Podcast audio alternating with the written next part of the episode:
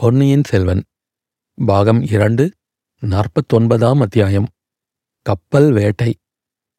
கலபதியின் உடலையும் மாண்டுபோன மற்ற மாலுமிகளின் உடல்களையும் சேர்த்து உலர்ந்த மரக்கட்டைகளை அடுக்கி தகனம் செய்தார்கள். தீ மூட்டி எரியத் தொடங்கிய போது இளவரசர் முகத்தில் கண்ணீர் பெருகி கொண்டிருப்பதை சேனாதிபதி பூதி விக்ரமகேசரி கவனித்தார்.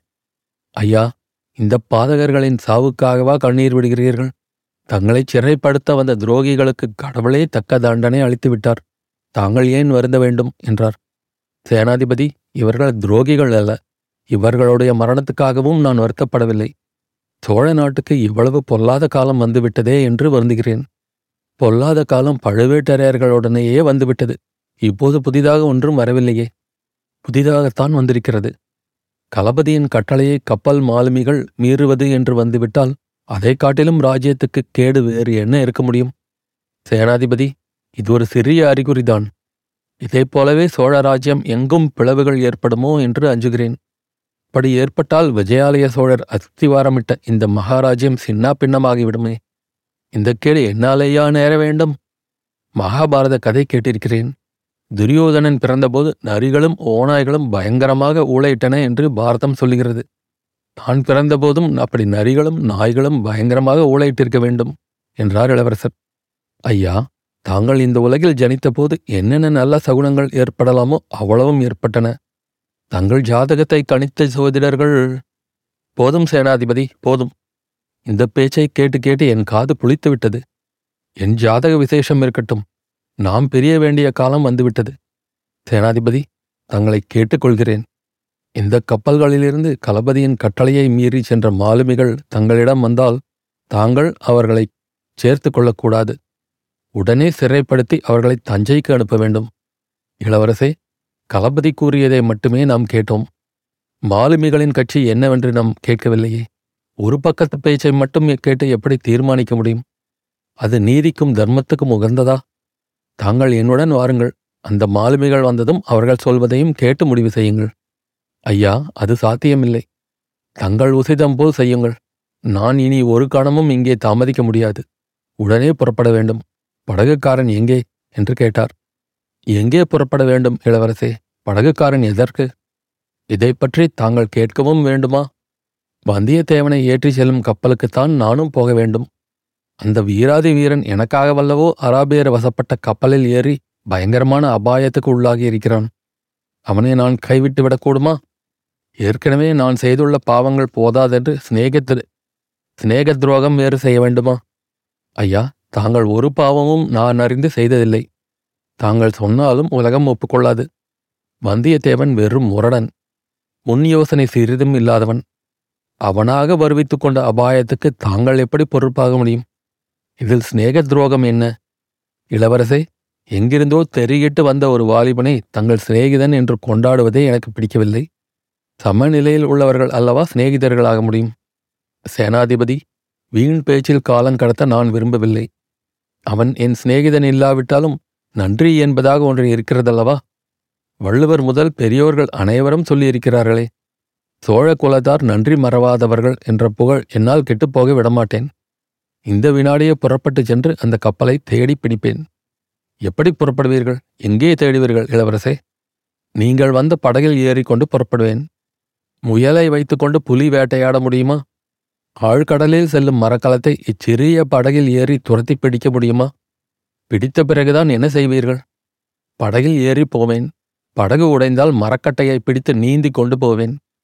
வந்தியத்தேவனை ஏற்றிச் செல்லும் கப்பல் 7 கடல்களுக்கு அப்பால் சென்றாலும் அதை துரத்தி கொண்டு போய் பிடிப்பேன்.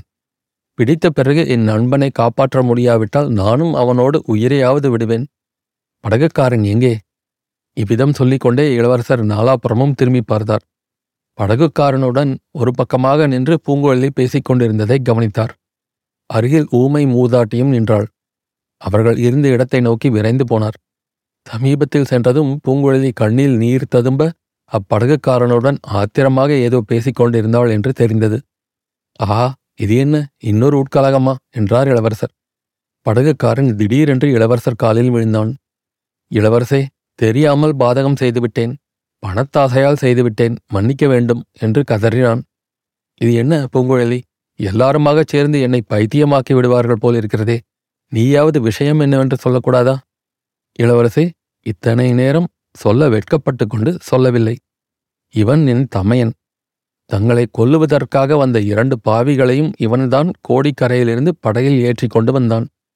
அவர்கள் சொற்படியேதான் அவன் இதுவரை இங்கே காத்து கொண்டிருந்தான். அவர்களை இன்று காலையில் மறுபடியும் படகில் ஏற்றி நாம் பார்த்த கப்பலில் கொண்டு போய் விட்டானாம். தங்கள் நண்பரும் அதிலேதான் ஏறியிருக்கிறார் என்றாள். பிரபு, என்னை வெட்டி கொன்று விடுங்கள். அவர்கள் அத்தகைய துஷ்டர்கள் என்று எனக்கு தெரியாது. தெரிந்திருந்தால் செய்திருக்க மாட்டேன். என்னை தங்கள் கையாலேயே கொன்றுவிடுங்கள் என்றான் படகுக்காரன். அப்பனே, இச்சமயம் உன் உயிர் எனக்கு விலை மதிப்பில்லாத பொருள். வா, போகலாம். அந்த கப்பலிலேயே என்னையும் கொண்டு போய் ஏற்றிவிடு. எனக்கு நீ செய்த கெடுதலுக்கு அதுதான் பரிகாரம். புறப்படு, போகலாம் என்றார் இளவரசர். கடற்கரை ஓரத்தில் சென்றதும் கரையில் கிடந்த படகை படகோட்டி தண்ணீரில் இழுத்துவிட்டான். இளவரசர் கடலை கூர்ந்து பார்த்து கொண்டிருந்தார். அதோ கப்பல் இன்னும் தெரிகிறது, பிடித்து விடலாம் என்றார். சேனாதிபதியும் தூரத்தில் தெரிந்த கப்பலை கூர்ந்து பார்த்தார். இளவரசே, பழம் நழுவி பாலில் விழுந்தது போல ஆயிற்று என்றார். என்ன என்ன, தங்களிடமிருந்து கூட நல்ல வார்த்தை வருகிறதே. நம் கண்ணுக்கு தென்படுவது தாங்கள் நினைக்கிறபடி வந்தியத்தேவனை ஏற்றிச் செல்லும் கப்பல் அல்ல, பார்த்திபேந்திரனுடைய கப்பல். திரிகோணமலை பக்கமிருந்து வருகிறது. நாம் இருக்கும் திசையை நோக்கி வருகிறது. தெரியவில்லையா? ஆம் ஆம். அப்படியானால் மிகவும் நல்லதாய் போயிற்று. பார்த்திபேந்திரர் வேறு ஏதோ நோக்கத்துடன் வருகிறார். ஆயினும் நல்ல சமயத்தில் வருகிறார். சிங்கத்தை கொண்டே சிறுத்தையை வேட்டையாடலாம். ஆனால் அந்த கப்பல் இங்கே வரும் வரையில் நான் காத்திருக்கப் போவதில்லை. படகில் சிறிது தூரம் சென்று எதிர்கொள்கிறேன். இளவரசே, தங்களுடன் படகில் வருவதற்கு... ஐயா, நீங்கள் ஒருவரும் என்னுடன் வரவேண்டியதில்லை. இங்கேயே நின்றால் எனக்கு பெரிய உதவி செய்ததாக எண்ணிக்கொள்வேன். திருமலை, உனக்கும் கூடத்தான் சொல்கிறேன். உனக்குத்தான் கடல் என்றால் தயக்கமாயிற்றே. ஆமையா, நானும் பின்தங்குவதாகவே இருந்தேன். இலங்கை தீவில் இருக்கும் வரையில் தங்களை பார்த்து கொள்ளும்படிதான் எனக்கு கட்டளை. புதன் மந்திரி மதுரையில் இருக்கிறார். அவரிடம் போய் இங்கு நடந்தவற்றை சொல்ல வேண்டும். அப்படியே செய். பூங்குழலி, நீயும் இங்கே நிற்க வேண்டியதுதான். உன் தமையனை பற்றி கவலைப்படாதே, நான் பார்த்து கொள்கிறேன். நீ வந்த படகை எங்கேயோ விட்டிருப்பதாக சொன்னாய் அல்லவா? அதில் ஏறி இனி உன் வழியில் போகலாம். நீ எனக்கு செய்த உதவியை என்றும் மறக்க மாட்டேன். சேச்சே, கண்ணீரை துடைத்துக்கொள். பார்க்கிறவர்கள் என்ன நினைத்துக் கொள்வார்கள்? இவ்வாறு கூறிவிட்டு இளவரசர் உமை ராணியின் அருகில் சென்று அவளுடைய பாதத்தை தொட்டு வணங்கப் போனார். அந்த மூதாட்டி அவரை தடுத்து நிறுத்தி உச்சி முகர்ந்து ஆசீர்வதித்தாள். அடுத்த நிமிஷம் இளவரசர் கடலில் ஆயத்தமாக நின்ற படகில் பாய்ந்து ஏறிக்கொண்டார். கரையில் இருந்தவர்கள் படகை பார்த்து கொண்டே நின்றார்கள். இளவரசரும் போகின்ற படகிலிருந்து அவர்களை பார்த்து கொண்டிருந்தார். எல்லோரையும் பொதுவாக பார்த்தாலும் அவருடைய கண்கள் பூங்குழலியின் கண்ணீர் வழிந்த முகத்திலேயே நிலைத்து நின்றது. அதிசயம், அதிசயம். தூர விலகி போக போக உருவங்கள் சிறியனவாக வேண்டுமல்லவா? கரையில் இருந்த மற்றவர்களின் உருவங்கள் சிறியனவாகித்தான் வந்தன. ஆனால் பூங்குழலியின் முகம் மட்டும் வரவர பெரிதாகிக் கொண்டே இருந்தது.